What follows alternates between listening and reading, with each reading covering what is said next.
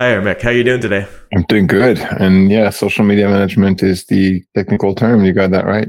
Is that right? Social media management? Social media and, management, yeah.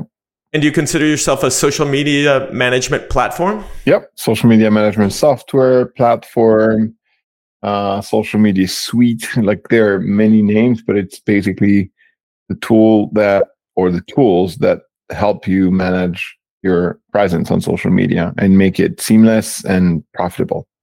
Seamless and profitable. Hmm. Everybody likes those words.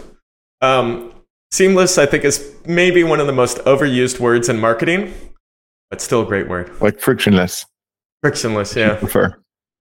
Um, Emeric, this you've been on this show before. Um, we've always had really interesting conversations. But for the people who don't know you, can you tell us about your role and what you do? Yeah, at Agorapulse. I'm the CEO uh, and co-founder. We started Agorapulse uh, 12 years ago. Wow, that's 12 years ago. 12 uh, years in. yeah. And we're a bootstrap company, i.e., we have never injected cash in the business to grow the business. We grow the business with our customers' credit cards, which is a good funding mean and we are 170 people right now in uh, 15 countries. Um, 40% of our revenue comes from North America, 40% from Western Europe.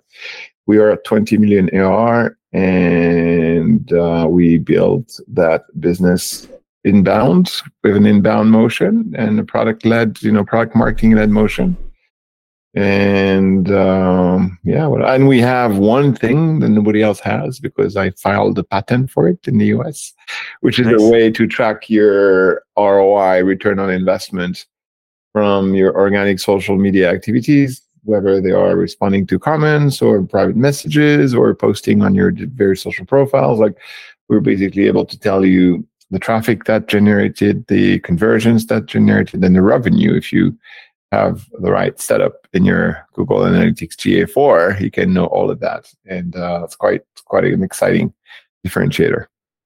How long ago did you file for that patent? Uh, it's a long process. I didn't expect that to be that complicated and long, but uh, and expensive. Uh, yeah, well, it's actually more expensive in the, in the amount of time you have to spend on it than than the yeah. actual money. The actual money, if you ask me, is probably around twenty to thirty thousand dollars. So it's you know I'd say at our size it's reasonable. Um, but the time it took was through the roof. yeah. Very, I'm sorry. I just want to precision. You said 170 employees. Yeah. Okay. And are they are they mostly remote, remote, uh, remote, or how do you organize that? Yeah. So uh, we've always had a base in Paris, and that base in Paris has always been about the, the product team. So engineers and product managers and UI UX designers. Those teams, they are mostly based in Paris. Mm-hmm. And they come to the office two days a week, at least. Uh, some come more often, but two days a week is the bare, is the minimum. And everybody else never come to the office because they have no office. They work from home. Yeah.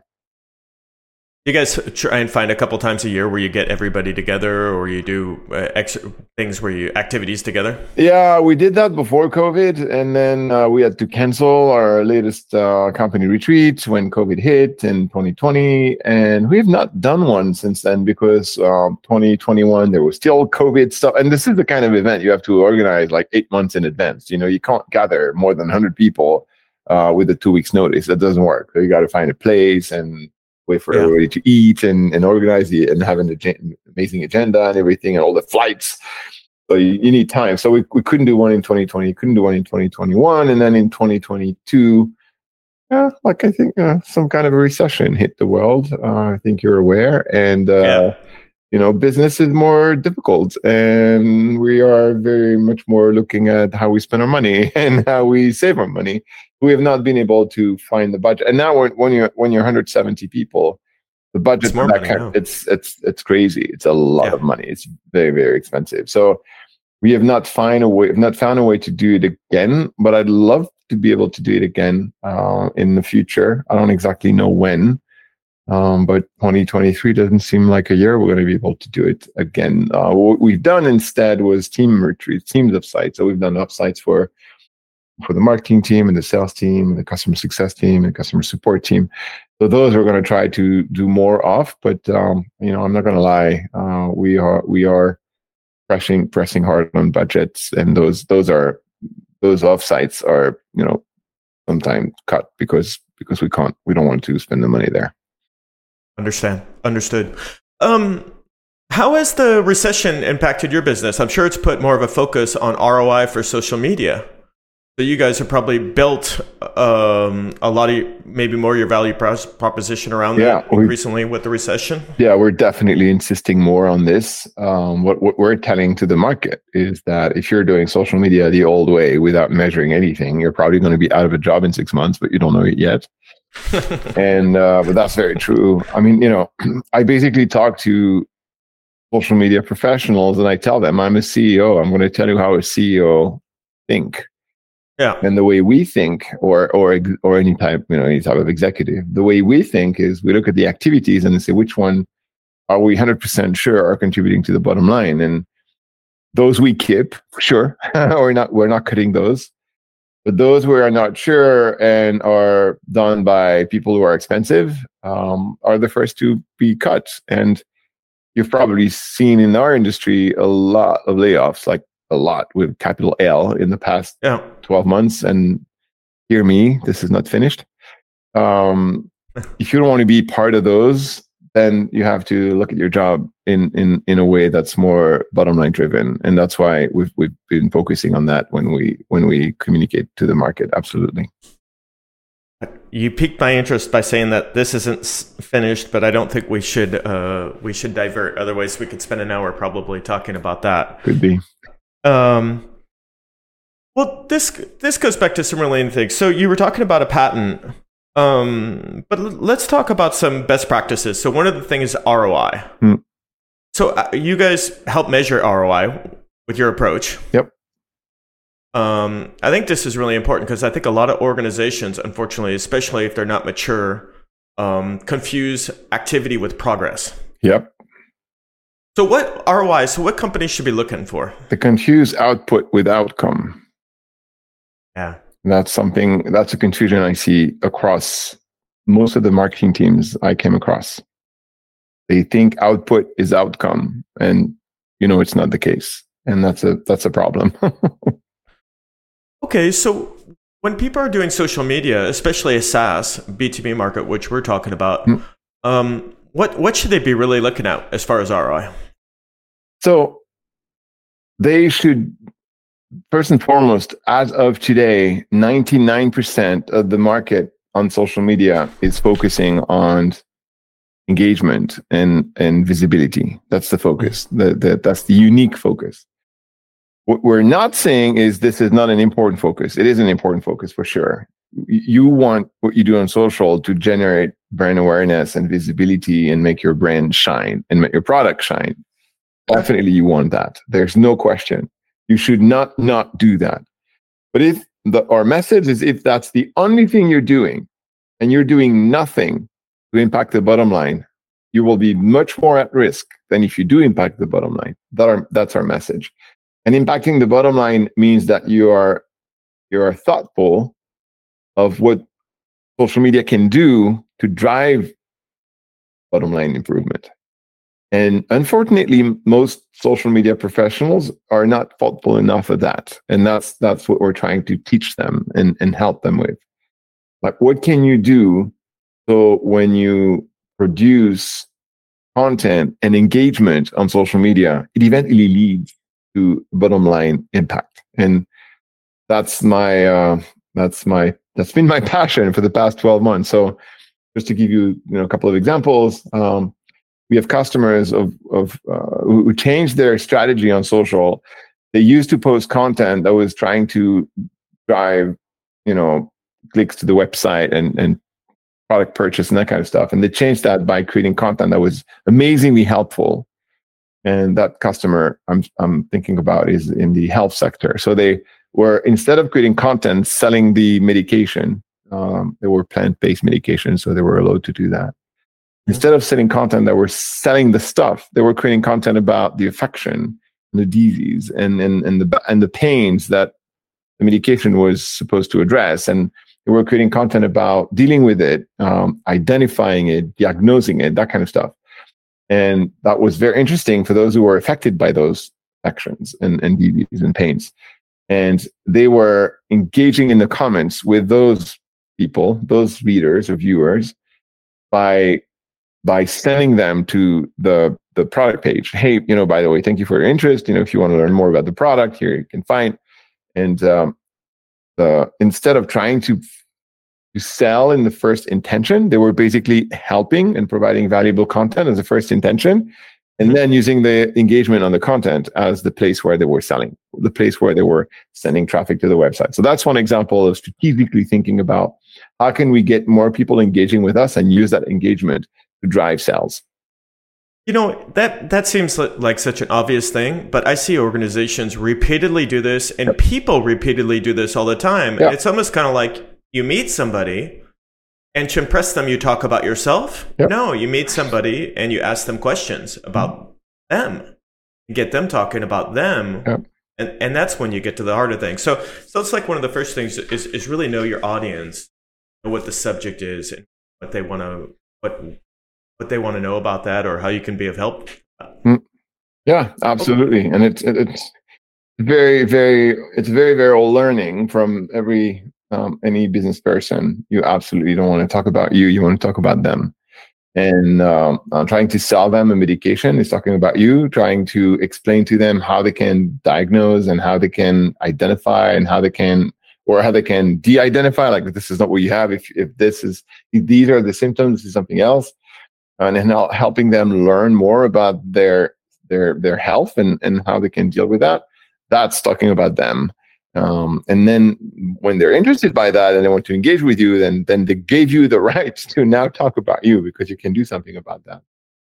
Uh, something else i saw that was very interesting as well from from same companies that they were using but you know instagram is it's very hard to track um, business impact from instagram because there's, there's no traffic. You can me- you cannot measure traffic coming from Instagram because there's no traffic coming from from, from Instagram because there are no links in Instagram. Uh, simple, okay, as simple as that, except for the links in the bio. But um, uh, in the posts themselves, you cannot. Where you can easily do that in Facebook or LinkedIn or Twitter. Um, and uh, what they were doing is they were using uh, stories, and in the stories you can put links. And the store, but the stories were not again. They were not about the product. The stories was about the content and how helpful it could be for people who, who were affected by X, Y, and Z. And within the story, you had a chance to, hey, you want to learn more, you want to you want to find out, you want to um, get advice, you know, message us. And then the story was generating private message on Instagram, and through the private message, then the sales the, the sales discussion was happening. So it was basically they were given permission by the person to say, yes, I want to know more. Tell me. And uh, that's what social media has been about since day one you know the conversation like you know please engage in conversation i remember in the early days in 2010 2011 it was all about conversations but people have forgotten that um, uh, you still need to, in, to create a conversation.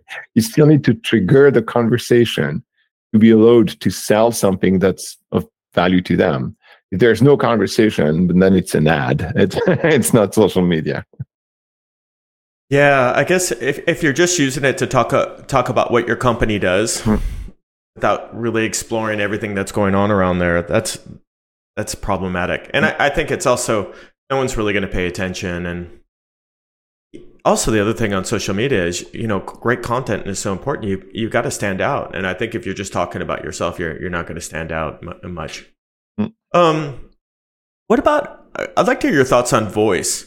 Um, because a lot of organizations, I'm not sure, like, do you have a thought like Agorapulse?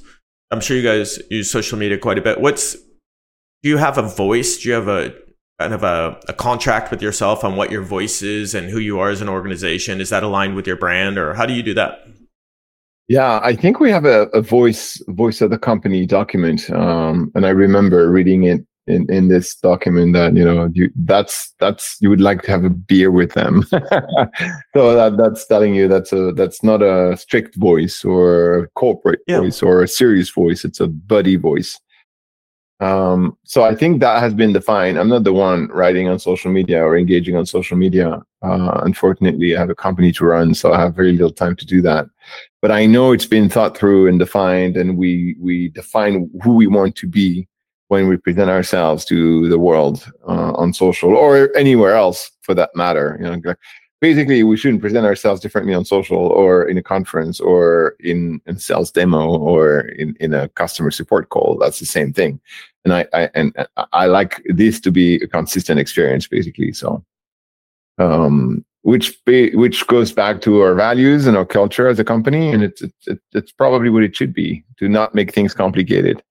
Like look at who you are how you talk to each other internally and how you talk to each other how you talk to your customer or when you do customer support and prospect community sales and be that like you know define what that means and how it's called and and be that when you're on social as well. Yeah when when we identified or when we reworked the b2b rocks brand we wanted to be youthful and energetic mm-hmm. and fun. Yeah and i think our social media posts on linkedin uh, i've get gotten contacted by a lot of people and they're like it's it's fun. You can't deny that so yeah. I, th- I think that's that's good. But again, I don't write that content, so not my thing. Um, what are some what's some other aspects you think that are really important to ROI and, and return? Um,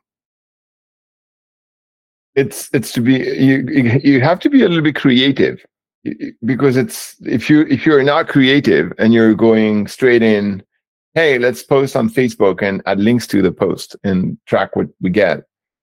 It's not going to work really well. And mm-hmm. the, the, the, the, um, the tactics I've seen that were working the best were creative ones, like these um, um, Instagram story to private message to, hey, if you want to learn more, message us, engage the conversation, and then use that as the, the sales conversation starter that worked really well. But it took them a while and a lot of iteration to figure out, oh, on Instagram we can't do that, and it, and it works fine. It works well.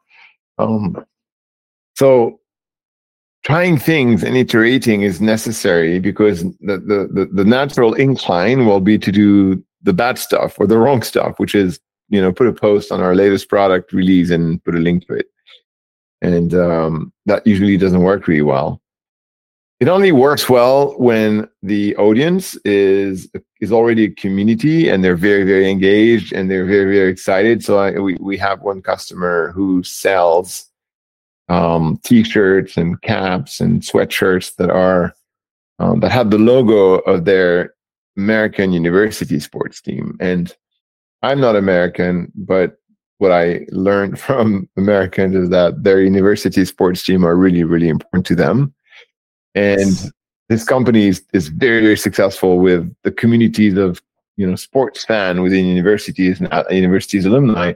And they sell a sweatshirt or t-shirt with your university sports team logo on it. And people go crazy. They want to buy them. And they have you know special deals with university sports team to do that. And um, and they, they are running those campaigns on twitter where they promote new collections and the new logo and new university sport team and so on and so forth and they don't have to be very creative because the community is so freaking engaged with anything and they're so ready to buy anything that comes out that it works for them. But let's face it for most companies ours included this is not the case. You know you have to be creative. You have to do something that's out of the box. And um, uh, well, as you would you would for any kind of marketing activity. If you do, if if your if your company is not selling to an an, an amazingly um, engaged community, then you probably have to be think out of the box for everything marketing that you're doing, right? It's not, it's not right. on social media. If you do really stupid, basic marketing stuff that that's not resonating, that's not triggering people, making them feel, oh, that's amazing, I love that, and um, and your community is not highly engaged with you, or probably not gonna make you know a, a great Be, result, great impactful yeah, content. great impact for sure. So it's not that different. I mean, let's face it. I, I have a B2B software. It's not sexy. Uh, uh people are not crying and yelling to buy my product when I release a new feature. So we have to be creative. You have to constantly ask ourselves, okay, what can we do? So we are exciting. So they are triggered. They are thinking, oh my God, that's interesting. And uh, that's one of the reasons why we build this ROI feature because we heard social media professionals and CMOs and VP marketing saying, yeah, social media, it's necessary evil. We have to do it, but, is it really worth it? Like we heard that over and over and over again for years and years and years. And we thought, okay, we have to solve for that. And um, we looked at the market and nobody else was doing it. So we said, okay, let's solve for that and let's tell stories of how people are solving for it so we can inspire those who are not yet and and and and, and have have a different stance on the market. So we did it because we wanted to be to think out of the box and be different. Um, and I think you you have to do that when you do social as anything else. Like when you Google that, if you do Google ads like everybody else, you're going to pay $15 a click and your Google ads are not going to be worth it. They're not going to make money. They're going to suck money out of you, but not make money for you. And I think it applies to social media as well. I guess, you know, there's increasingly, you know, you were doing, you were bootstrapped back when it was, wasn't sexy. Wasn't even really, uh, I'm not sure if it had been coined yet. I guess it had been coined as a term, but also, you know, product led growth as well.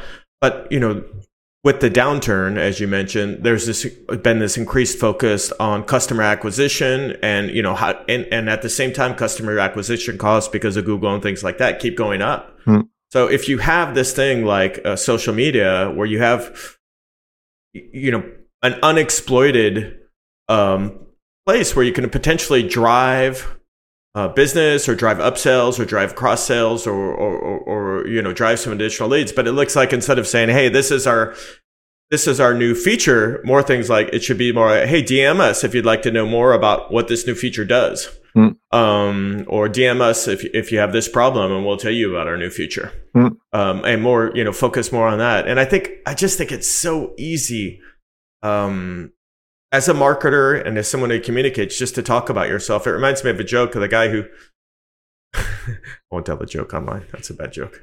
All right, never mind. We'll skip the joke. Um, well, good. These were all things that I had on here. Use um, generate curiosity about your SaaS product. Um, I think a lot of times people do social media almost as an afterthought. Mm it's almost like okay we've written this white paper. Okay we have this new feature. Now we'll do something on social media. And it's almost something that they pull together really quickly on, on canva. And then they'll publish that. And they'll think like done. I'm done. Mm-hmm. got that that done. And, and that's kind of the last thing. And they're they're not really thinking about how to work that. So i think it's a really important exercise to to turn things around and make sure that you're you're speaking and, and using the right voice. Um how do you how do you guys what are the best practices you see for drive engagement? Do you see some other things people are doing? Um well, I, yeah, the people I see who drive engagement, and so oh. I, am going to be a little biased because I'm I'm a, I'm a LinkedIn. I'm most I'm more a LinkedIn user okay. than anything else, and everything I'm witnessing and I'm hearing uh, is more coming from LinkedIn. But I suppose it can apply to the other the other social networks they're very very consistent which i'm not by the way. Um, I, i'd love to but i don't have time. Yeah. they're very very consistent. It's like quite, so you mean regular? Yeah, they post very regularly. regular. And okay. and and i can tell you it's like it's it's like sales or sdr it's the consistency of the activity that eventually pays out. If you are doing amazing stuff but it's very inconsistent and very you know, like rare like it's never going to lead anywhere. So there's a, there's a high level of consistency and there's a high level of quality in what they share. It's it's really interesting. It's really good. So usually you can't succeed at that if you're a rookie and you just started your career because you have nothing to say nothing to share, nothing to give. So the people who do that, they usually have a career. They have done stuff. They have learned a lot of stuff, and they're basically sharing their learnings, and um, uh, and they're doing that in a consistent manner. So that those are the first two things, and the third, which is quite counterintuitive, is that they repeat themselves a lot. And this is the skill that I still have to improve myself on, which is repeating myself. Because we feel sometimes that when we've said something once, everybody have heard about it, everybody yeah. knows about it, but this is not the case. So those guys are usually really, really clever and good at repeating themselves without sounding like they repeat themselves. I don't know if that's clear, but um, they're delivering the message, the same message or messages in many different ways uh, with you know one time using video, one time using a graphic, one time using a photo, one time using a long piece of text. And they're delivering those messages over and over again through different mediums or different channels. And and they establish credibility around those things because now they're known for them. Um, they're known for the the the the sales guy who has who, who, talks about work life balance. I don't know, whatever it is. Um, right. And eventually you become to yeah, they are really good at that, and and that's because you heard them again and again and again say the same thing in different ways, in different shapes and forms. And I think uh, we all could get better at repeating ourselves without repeating ourselves. that makes sense. well, I get you. I mean, the obvious thing that comes to mind for me is like when an organization, for example, takes the time to produce a white paper mm. and then maybe an infographic derived from that white paper. Mm. Once you publish that, uh, once you do a social media post on that, it may get traction. It may not get traction. Mm. But there's nothing wrong with going back to that in six to eight weeks and trying a different approach and remarket and re-launch uh, those on social media if it didn't get a lot of traction the first time yeah. and try a different approach. So I think like once you create a white paper or once you create some sort of marketing asset, I think you sh- should be, you know, list that asset and say, hey, have we gone back to this right now? Has something changed in the market where this is something or some news come out? Is There an opportunity here for us to go back to the well and and and reuse this asset. Yeah. Um, that's one thing that's obviously comes to mind. Agreed. Um. Yeah, it's it's such a it's it's funny. I've been responsible for doing social media posts. Um, and the other thing too is that internally, um, I'm not sure. You know, the tools for measuring ROI. Is, it's hard because there's not always a lot of people that that understand the importance of this of, of the visibility you're creating for the organ, organization and and uh, not even sure they recognize this as a channel. Mm-hmm. um, these are all things that were on my my things. Foster ongoing engagement. You already addressed this. Yeah. identify address pain points. You address this. Um, promote exclusive discounts and offers. I think that's useful uh, no, do? I don't. No. That's good. That's good. I don't. Uh, uh, again, I'm in a B2B space, mid market. Yeah. Uh, I don't think discounts or promotions are meaningful, and I don't think we should do them. Um, I think we should focus on the pains we're solving, and you know, get to an agreement that there is a pain, there's a problem, we can solve it. We can solve it in a meaningful way. Make, it can make a meaningful difference in their lives and then we can talk about price and, and and see you know where it could fit. But starting the conversation with discount like makes me sick. Don't hold back Emeric thank you. I, I, like it honesty. Um i had a friend who had a restaurant and he never had loyalty cards. He's like no not gonna do it. Mm. you come to my restaurant because we have good food please. Yeah. I don't want to i don't want that's a good one. i like that. 10% discount um, I go to my hairdresser because they, they cut my hair really well. I don't go I go I don't go to them because they have a loyal, loyalty card. yeah, that's a good point. Uh, that's a good point. Um, what about ads? Uh, so social media platform ads. Um, I guess the fact that you can me- measure ROI on those platforms, you can probably do a better job of tracking the social media ad benefits as well. You see a lot of B- SaaS B2Bs using ads. Uh, yeah, I do see a lot of SaaS B2B using ads. Uh, I see a lot of SaaS B2Bs wasting a ton of money on ads as well. Um, I don't think they are really good at it, to be honest with you. Yeah. I think they are not creative with it. I think most of them target competitors' keyword and try to steal their traffic, which I think is a very dull thing to do. Um, did, we, we tried it earlier on in our in our life, and uh, what we got didn't work well. I'm guessing. No, it didn't work well at all. It was it was a big waste of money. Maybe it created some awareness, but I'm not even sure, honestly. I think when, when someone is searching for brand X, they're just going to go to brand X. 98% is going to go to brand X directly. They're going to ignore the ads. They're already educated. They're already they're far down the funnel. I think now maybe two percent will click on your ad, so it's not zero, but it's it's so expensive and and it's so not Um, I'm not saying we never got customer from that strategy, but I don't think it's it's it's uh, it's a strategy that really nails it. Like I am not interested by two percent improvement. I'm interested by 20% improvement, 50% improvement. So if all if you have a team of 160 people who focus on improving everything they do by 2%, you're dead. If if you if they try to improve what they do by 20 or 50%, they will fail most of the time, but once they once they find the thing that improves 20 to 50%, you win. so that's um that's that's my way of looking at it. And I think most B2B SaaS I've seen are not looking at ads in a way that it's going to be wow, 20% more, you know, really, really good.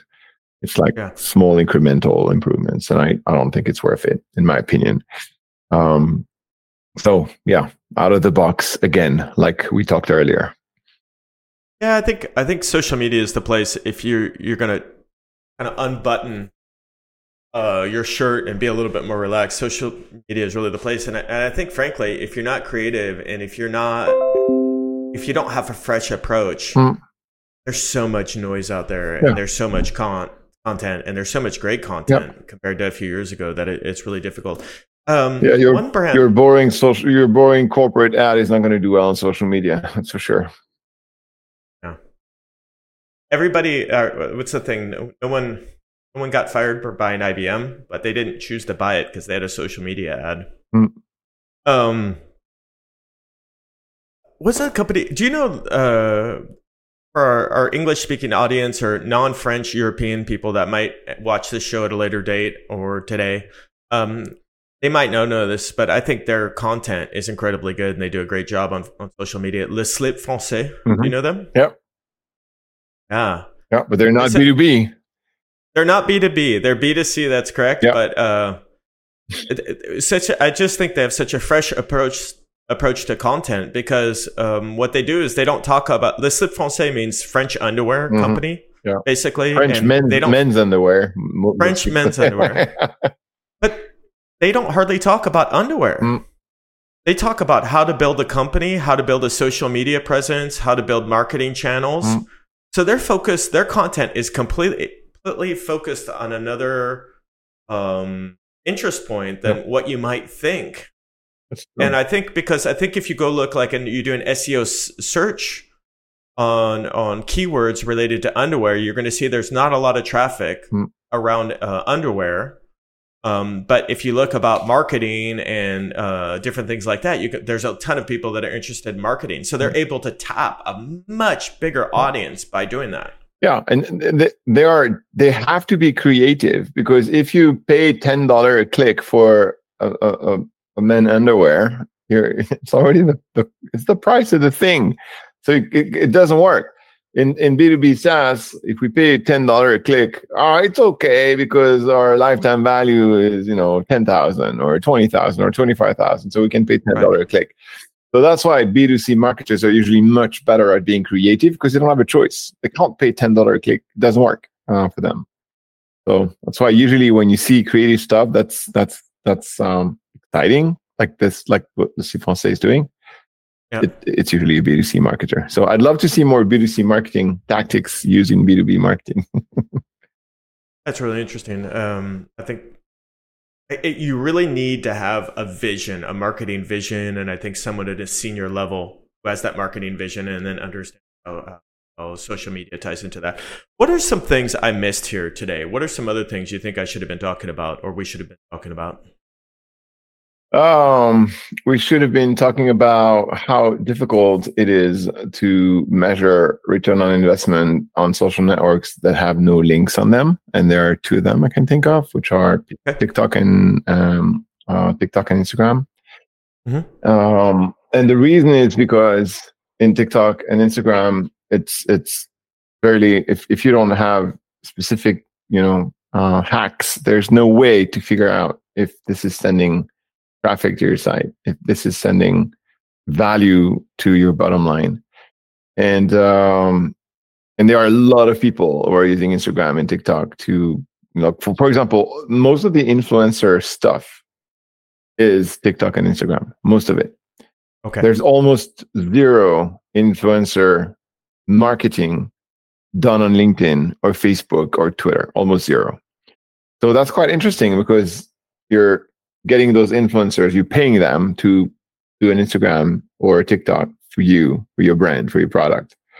And there's no way you can track, you know, native way you can track traffic generated. So uh, the hack that that is that is um, uh, has been working for those are the link in bio stuff. So you have basically you're, you're basically directing the traffic to your link in the link in your bio, and that link in your mm-hmm. bio is something you can set up on your end. So like the the hack to solve for that is the link in bio. And by the way, we're releasing a, a an ROI link in bio feature uh, this this week. Basically, I think it's today. Uh, or you heard it here first, yeah. everybody. ROI. Yeah. LinkedIn. So we, we basically look, we, we basically feature. took what everybody else was doing with the, their link in bio, and that's why we it took us some time to release it, and we we built it around the ROI measurement need that is our core uh, vision and value proposition. So that's one. That's the one thing, and and I know it's a challenge. Uh, I know it's a challenge. Uh, and the second thing, and it's a passion of mine, so you're you're you're gonna recognize that. The second thing is a lot of brands have a hard time delivering ROI and bottom line impact on their social networks on their own, and and this is a struggle that we're having. I'm not gonna lie to you; it's difficult. This is interesting. Okay. And what I have noticed is that if you're trying to do everything on your own as a B2B brand, you are usually very alone, very lonely, and it and it's really hard because you're probably not as exciting as you'd wish, and you don't have an engaged audience as you'd wish, uh, and the best way out or the best way forward is to work with other people like to not do it alone is to doing do it do it with others and the two communities that we have identified for ourselves are our employees it's 160 people and they can help and they're usually eager to help and happy to help. So how can we how can we leverage that and leverage that energy and that power?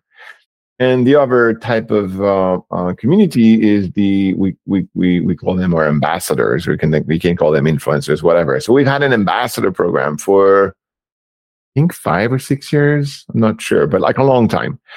And those were those are people that i knew personally. They were they were personal friends. I met in social media conferences in the us and in the uk and there were like a dozen of them. And they're all you know bloggers agency owners the, the, but they have an audience. They have built their own audience and they have their own content and their own presence. And we had you know a relationship with them and we said okay you know we we, we would like to help each other and we're going to help you with this or we're going to pay you something and uh, you're going to help us spread the word about new features and new value and your case, case study or how you're using the tool, how it's bringing value to you. And so, whether it's ambassadors, external ambassadors, i.e., influencers, bloggers, whatever, or yeah. internal influencers, i.e., employees, having a way to connect what you what you do on social media and how you can include these people in that and how you can have them share your stuff and measure it is i think um, the next the next big thing and uh, I don't want to. I think that the term that came to mind while you're talking about that is is kind of a network of micro influencers. Yeah, but micro influencers that you already have and you already know. Yeah and how unexploited assets. Yeah. How do you leverage that? How do you make that work for you and and and as a consequence, not being alone trying to push your stuff on social, but have an army helping you push your stuff on social. And for me, that's the next big thing. And not to spoil any secret, we're working on something that's gonna, that's going to be released in November in order to address that because I feel that I feel it's a problem we have very deeply and it's hard. It's a hard problem to solve and I feel that if we're trying to solve it alone, um, creating bottom line and impact on social without the help of others who can fight with us, then the fight's going to be too hard. You know this this whole SaaS space, technology, whatever B two C even, but what you know to develop when when I look at your organization and compare it to other organizations, I always it comes down to one really simple equation, which is who uses their assets the best. Mm whether it's capital or people, it's like who exploits their assets the best. And so everyone's looking for a hack, the next best way to do things and make sure that they're doing better than the others. So it seems that seems right in line with that. Um, and I agree. You should never say anything that that someone else could say about you. So you know, if someone says to me, "Oh, I have a great, I work for a great company," um, yeah, or my company is great, that's one thing. If I hear from a third party person that that's just a great company, then you're like, okay, that, that's really something. Yeah, um, great. So that absolutely makes sense. Mm-mm. So you guys are working on something. What what is the? Uh, well, maybe you don't want to talk about what you're going to do around micro inference. I'm kind of curious about. It. No, no, I, am happy to talk about it. I'll, I'll, be I'll be keeping an eye out for yeah. it in any well, case. First of all, we want to build something that's easy to use, and uh, we've seen a lot of uh, technology around that that are very, very convoluted and complicated. So that that's what, what not what we want. Hmm. We want to use something that you can try, that you can play with. You can try because this is our DNA. You know, you can play and try Agorapulse today if you want. There's no cost, there's no credit card. You can go ahead and see if it's a fit for you or not. So we want something that fits that model. Um, so it be easy to use and easy to understand and easy to um, easy to learn.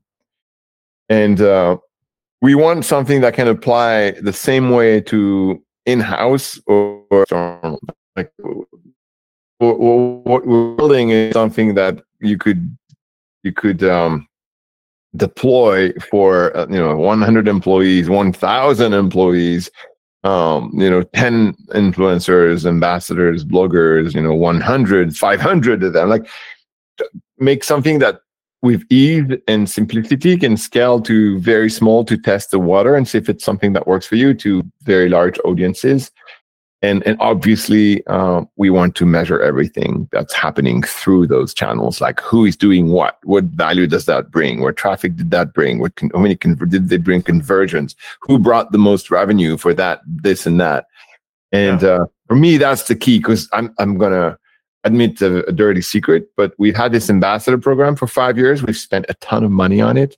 I have no clue if it's worth doing. No idea uh, the only reason we're doing it is because I, as the CEO, is convinced it's the right thing to do. But when you don't have a founder or a C-level executive, and, and ideally a CEO who thinks that doing something you cannot measure is a good idea, that thing never survives. Yeah, yeah, you're going to need a high-level sponsor. Yep, absolutely. And if you don't have a high-level sponsor, you need to show the ROI. There's no, there's so, no escape. Okay, so you have your pool of 170 employees and these people are creative. Um, they're all across, you know, different roles across the organization. Some of them customer facing, some of them, who knows. Yeah. But but how do you get their good ideas out of them? Did you create like a chat for like, hey, put your or like a, a working group where it's open to anybody where they can post? They're like, hey, I have a great social media. I think I have a social media idea. I think we should consider doing. They can put something up there, the genesis of an idea up there. Or how do you cultivate? How do you how do you get those and harvest those ideas? Uh, you know, ideation and ID generation in growing companies is always a very difficult topic because, you know, when you're 10 in the same room, there are IDs all the time. And actually, the hard thing is to filter through IDs and just focus on the right ones. But because you're small and you have very limited resources, you also have the constraint of resources. So you can't do anything and everything because you just don't have time or money. When you get bigger, then you have more time and resources and people. So now the risk becomes if you follow too many IDs at the same time, then you're going to spread yourself too thin. So the number one thing you need to do is to create very clear focus on what is what it is that the company is trying to achieve. And that needs to be very limited. Like you the least things the least amount of things you have in the in the goals that you have for the company and you communicate to the whole team the the better. Like people should be able to remember this year we're focusing on one two and three maybe four but that's it. Those are the goals. Those are the key so once you've done that then they can have IDs that align with this. Because but if you don't have that then they're going to have IDs that align with nothing and even when you have set the goals and you have set the big priorities for the whole company that they can align with, you will have people will come up with ideas that are absolutely not aligned with any of these. So being very strict on alignment with priorities and goals is the number one thing you, you have to do for before you you invest in ideation or generating ideas. Um, the second thing you have to do is not is, is well first listen to whatever suggestions propositions and ideas not not shut them down. Even if you after the first 10 seconds you already know you want to shut them down don't do it after the first 10 seconds. Give it some space and show them that you're listening to them. So they feel that if they if this one's not the not the good one and it's not something you want to implement they felt heard and they felt they got a positive response. So the next time they have an idea, they'll come to you. Because if you if they don't feel heard and and don't feel like there's a chance for them to have a positive response, they're just not going to come to you anymore. So be open, listen, and when you dismiss the ID, because you're going to dismiss 80% of IDs, if not more. I dismiss my own IDs 80% of the time. uh, be very clear as to why they're being dismissed. Explain the process that you, you use, the framework that you use in the process that you use to dismiss the IDs. Because that way, again, they're not going to be afraid to share their next IDs because they understand you didn't dismiss them because they're inferior people or inferior IDs. You dismiss them because they didn't fit within a framework that's a clear framework that they can understand. Yeah. And uh, and the final thought on idea generation is you know make it create the space for those ideas to be shared and those you know propositions to be made and uh, include that in the culture. Because if the culture is whatever i say i get a no then nobody's going to have nobody's going to share ideas what's the point? Yeah. What's the point? I had a manager once who um, whenever he had an idea that he thought uh, our team should follow instead of telling the group the idea outright, he would hold a meeting and he would ask a series of questions leading to the team to that conclusion. Hmm. And so then it became the team's idea. Yeah, that's smart. And and so then the team was really enthusiastic, and he would be like, "Oh, you guys had a great idea today." Yeah, that, and that's a smart. That's a smart person. Yeah, you got to have the, the, the the that's why I think social intelligence is such a big part of our industry, and and why I'm excited whenever I see a company hit because I know people will go on from that company and start other companies, and and each generation the ideas get better and better. Mm-hmm. What what you've done to be financially independent and be um uh, bootstrap is now increasingly kind of the de- not default, but more and more companies are looking at this, and I think this is making for leaner, meaner uh, products. Yeah, I think it's a good thing in the end. Yeah, you know, there's no right or wrong way to grow a company. Uh, first of all, never forget that 99.99% of businesses are bootstrapped because they don't have access to capital. That's that's just a fact. That's 0.0, 0.1 of businesses raise money. That's yeah. N- you should never forget that. One should never forget that. So the normal way to grow a business is not to get funded. The normal way to grow a business is just do what you can with what you have and build a business. Um, and some businesses can't be grown because the co-founders have the skills and the ability to build a business themselves. So it can be grown without external funding. And they're and they're not capital intensive businesses, which is SaaS is not capital intensive if you have if one of your co-founders is a developer and another of your co-founders is a sales guy or whatever like and you're a marketing yeah. guy then then here you go. You can create a, a SaaS company. You don't need any external funding. You just you just need to uh, to to get you know an employment payment for a year or two and, and live in France. Um, hmm. but if you are building an AI framework or AI infrastructure, you will need funding because this costs an arm and a leg and an eye so you you will not be able to create an AI company without funding because the amount of hardware and computing power that you need to create AI products is so tremendous that without external funding, you're never going to be able to do anything.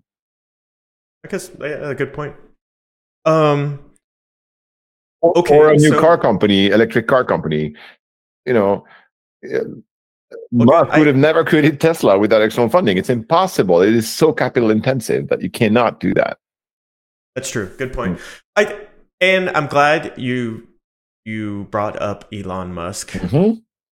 Because when he's not measuring body parts or angling to measure or body parts with um, Mark Zuckerberg, mm-hmm. he's running uh, Tesla and that other little company. That's other little social media. Her name? No, X. That's right. They just changed their name. Um, do you mind if I ask you a few questions about that? No, go ahead. What do you think about the name change? Um, well, what is your initial gut reaction? I, I hope people are not going to think it's porn. That's a good point. Yeah, that's a good point. um, is that a capitulation in the sense that he destroyed the Twitter brand? That there's no value left in the Twitter brand? I don't know. That's a good question. That's how I perceive it. Yeah. Capitulation. That the brand has been ravaged by auto ravaged. Yeah. Um, so I, from my perspective, and it's only my perspective, and um, I can, you know, I don't know how the brand is perceived by others. I mm-hmm. only know how I, I don't know how the brand is perceived overall. I don't have stats or I don't have a survey or I, I I'm I'm pretty sure there are people who are raving about Twitter and love Twitter and are Twitter fans. Uh, I'm not one of them as a user. Um, what I see is the businesses that we work with, they have less and less interest in being active on Twitter, um, let alone advertising on Twitter. So what what I see is that Twitter as a social network is not growing in usage with among businesses that are that are using social network and social media to manage to be present on social it is the social network that has not grown with us in the past two years. Every other social networks have grown in number. Like there, we have more Facebook pages, we have more Instagram account, we have way more TikTok account. You know, we have more LinkedIn. We have more of everything as we grow. Twitter remained flat. Number of accounts that we manage. So marketers are engaging more with alternative uh, social medias and not so much Twitter. Yeah, that's what we see. And again, it's a data point of one company, and uh, right. I, I, don't know what other companies are seeing, but for our company and our metrics and our numbers, and Twitter is not growing. It's it's it's stagnating, and because our company is growing, that means Twitter is declining in usage in among the base of businesses that we're working with. Uh, it may not mean that Twitter is dead or anything because you could have, you know, journalists or individual contributors or or, or you know, influencers or whatever were loving Twitter and getting a ton of value from Twitter. But it seems that businesses are not getting a ton of value from Twitter. That's that's what I see from where I am, less than the other the other networks, which are still growing. So that's the first um, that's the first uh, observation that I can make. The second observation that I can make is that um, the the way Twitter was managed is definitely very different from the way Twitter is managed today. And I'm not saying it was amazingly managed before. It right. was not, but it certainly is not managed well now either. Um, the way Twitter communicates with its partner is non-existent, and they're very they're they're they're they're a very hard partner to work with. Um, and it's probably because most people in the departments that you used to deal with have been let go or have quit. Um, and, and I think, or they made a lot of money and they just decided to move on. Yeah, I, I, I you know, I don't know, but what I know is that the company was like eight thousand employees and is now less than a, a, thousand. So when a company divides its its uh, headcount by eight, obviously there will be some road bumps. You know, there would be some issues and and and communication is an issue that that it has created that there it's it's difficult to get the right level of communication and understand what's going on. And and so the whole you know the whole api pricing thing was was was a nightmare for us. We, we never knew. It changed every week for three months. Um, we hardly knew what we had to do. It was very, very complicated, very, very difficult. It, it, it basically ruined our Q2 entirely. It, my product guy almost burned out because of that. So it's a, it's a hard company to, to work with. It's always been a hard company to work with. So it's not an Elon Musk thing. It was hard yeah. before as well. It was not easy. Um, Facebook Meta is a much easier partner for us. Like there, we have someone we can talk to. We have clear guidelines. We have um, clear communication when things are going to change, we know in advance. Same with LinkedIn, uh, by the way. Twitter has always been a bit um, a bit harsh for that. So that's the second thing I can share. Um, and again, it's not an Elon Musk thing, but he made it worse by you know reducing the the headcount from eight thousand to one thousand. So there, and I you know I, I understand it was necessary because the company was at the verge of bankruptcy. I'm always wondering why he bought a company at the verge of bankruptcy. To be honest with you, I wouldn't have done that, but it's his call, and he probably has a big master plan for that that I don't understand. What's interesting is also the the investors behind it. I mean, it's like a who's who of like Marc Andreessen. Yeah. You know, these are some really sophisticated guys. It's Elon Musk. I mean, it's the guy who sent people to space yeah, but, and is going to send people to Mars. He's the guy who revolutionized the car industry and disrupted the car industry. So, yeah, yeah of course. He completely yeah. disrupted. But here's the thing I don't get, which is, and I think you touched on this, which is they've mishit on some of the things they announced, like, okay, we'll do this authors or these, uh, um, like, oh, you're a real person. So I forgot what their term is, the blue mark. Blue mark yeah, blue check. Yeah. The blue check. You're the, you're a the real deal. And and then they kind of change that, mm. and then it sounds like they announced the API pricing, and then they kind of changed that. Mm. So it sounds like they're not real clear on where they're going. And I think part of that between the job cuts is you also see is that they haven't communicated a clear vision to anybody. Mm. Like I have no idea where that company's going yeah. as well, a company, what, and that would concern me as an investor yeah, com- if I were an investor. What the communication has been is this Elon Musk one is to be the everything app.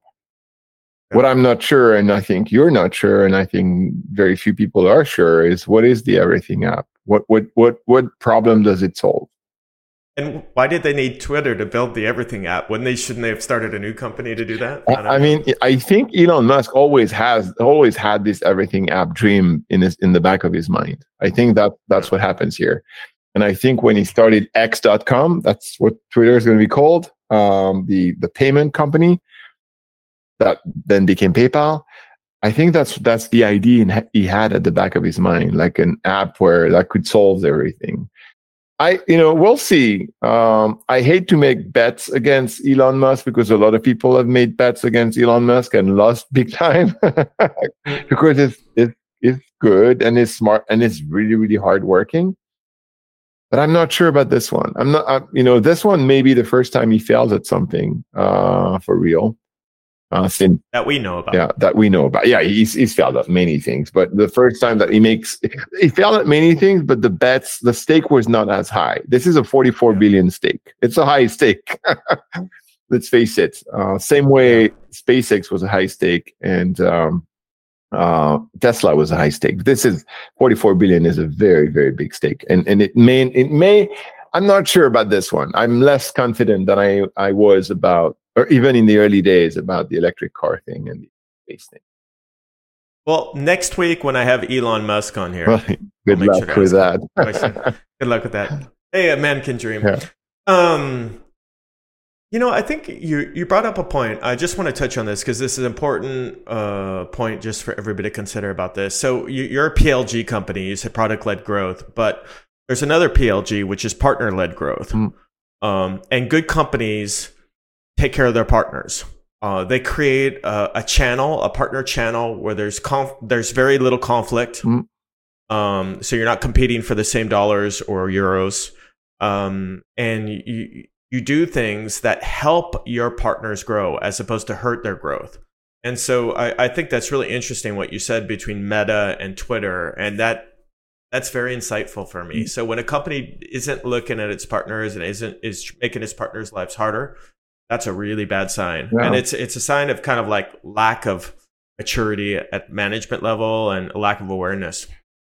Yeah, I I think one of the challenge for them, all of them, is that I'm not sure they have a clear understanding of the value that we bring to them. And so when you say partners, I'm you know p- true partners are bringing value both ways. Mm. In our ecosystem, it is difficult to measure. Like, how do we measure the? How would we prove the value we bring to Twitter? I'm not sure. And and and what you know, what, how do we measure the value Twitter bring to us? I'm not sure either. Um, it, what you know, have, if Twitter didn't have an API, which we're paying an arm and a leg for right now, uh, we would just we would not manage Twitter, and that would be it. And none of our competitor would manage Twitter, and that would that actually would that would be better for us. That would save us a lot of money uh, and and you know brands would have to go natively on Twitter. Very few of them would do that. So eventually, by providing an API, they're not helping us. They're basically forcing us to take it and pay for it because our now our customers expect it. If there was no API, we probably um, wouldn't we probably would have we, we wouldn't spend the money and we probably would have uh, less problems. So what is the value we get from them? I don't know. What is the value they get from us? I don't know. It I'm not sure. It's yeah. not it's not it's not an easy partnership to define and it's not an easy partnership to evaluate uh, back to your point. So, for example, we are uh, building partnerships to distribute our product. That's easy. That's obvious. You know, the value that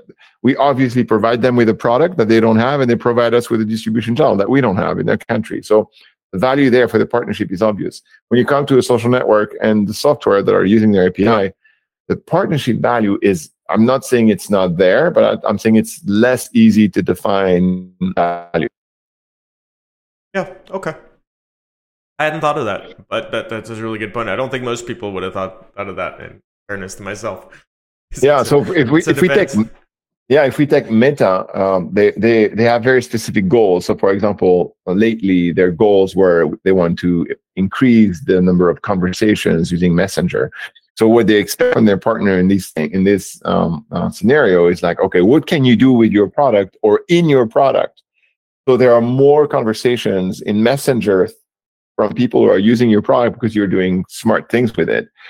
So they have very specific expectations of what a good partner could do for them. And uh, the, the reason I'm sharing this specific example is that it, because it's not obvious if you don't define those very specific things that are expected on both sides, it is not obvious the value that's being brought by each other to each other. Hmm. Um, Mark Zuckerberg's on in two weeks on the show. So after Elon Musk, we're gonna have Mark Zuckerberg Absolutely. on. So it's it's a good guy to have on. Um, have you looked? I know your times.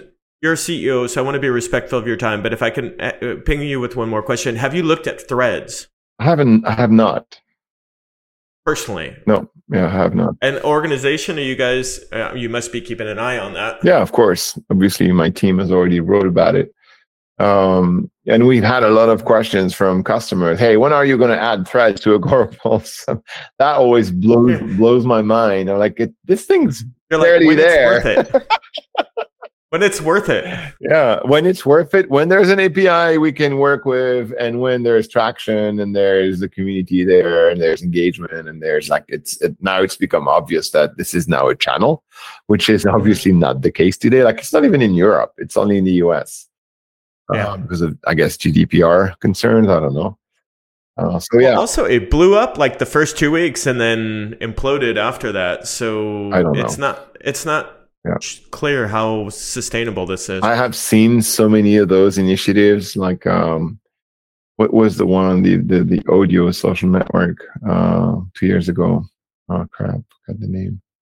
Club so you're a wee bit skeptical. Yeah, Clubhouse. You know, like Clubhouse was was the big thing two three years ago.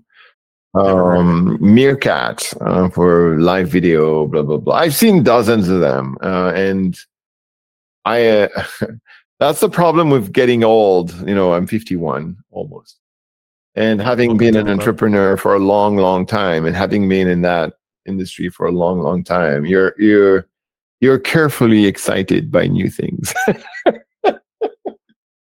i.e., you're not too excited until until they become a real thing. Well, listen. Um, so a little plug for Agorapulse. Uh, I use it. Really? Uh, I can't say that about everything. Yeah, I use it uh, to manage a, a brand. My, my mother's a writer and publisher, so I use it for thing, and so it is something I find it pretty intuitive to use. Mm-hmm. Uh, I don't like to have to spend hours on YouTube uh, watching other. How to use something. Nice if you can on something. Thanks, but it's good.